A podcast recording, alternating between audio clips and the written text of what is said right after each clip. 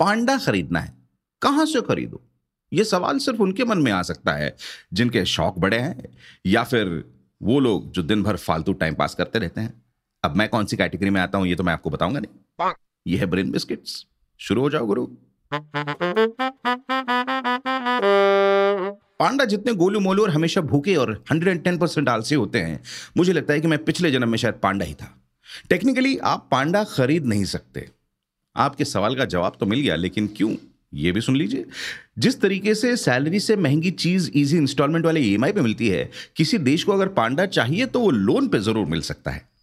Endangered species है panda, और China के पास सारे के सारे पैंडाज है, तो चाइना पूरी दुनिया में ओवर प्रोटेक्टिव बॉयफ्रेंड की तरह बिहेव करती है when it comes to pandas.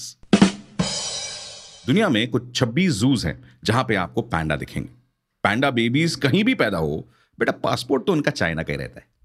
लेकिन अगर आप बड़ी कंट्री हैं, चाइना के साथ अच्छा रिलेशन रखना चाहते हैं, तो चाइना जो है 10 से 15 साल के लिए डिप्लोमेसी रीजंस के लिए ऑफकोर्स पैंडाज दूसरे देशों को देती है।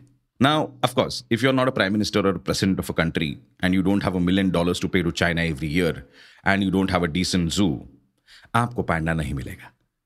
छोटे से सवाल का लंबा आंसर ब्रेन बिस्किट्स पर और क्या मिलेगा। अगले एपिसोड में मिलते हैं। Don't forget to follow the show.